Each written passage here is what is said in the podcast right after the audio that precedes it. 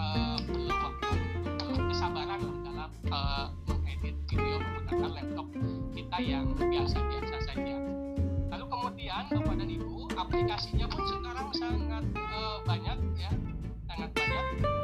Bahkan ada yang gratis bapak dan ibu.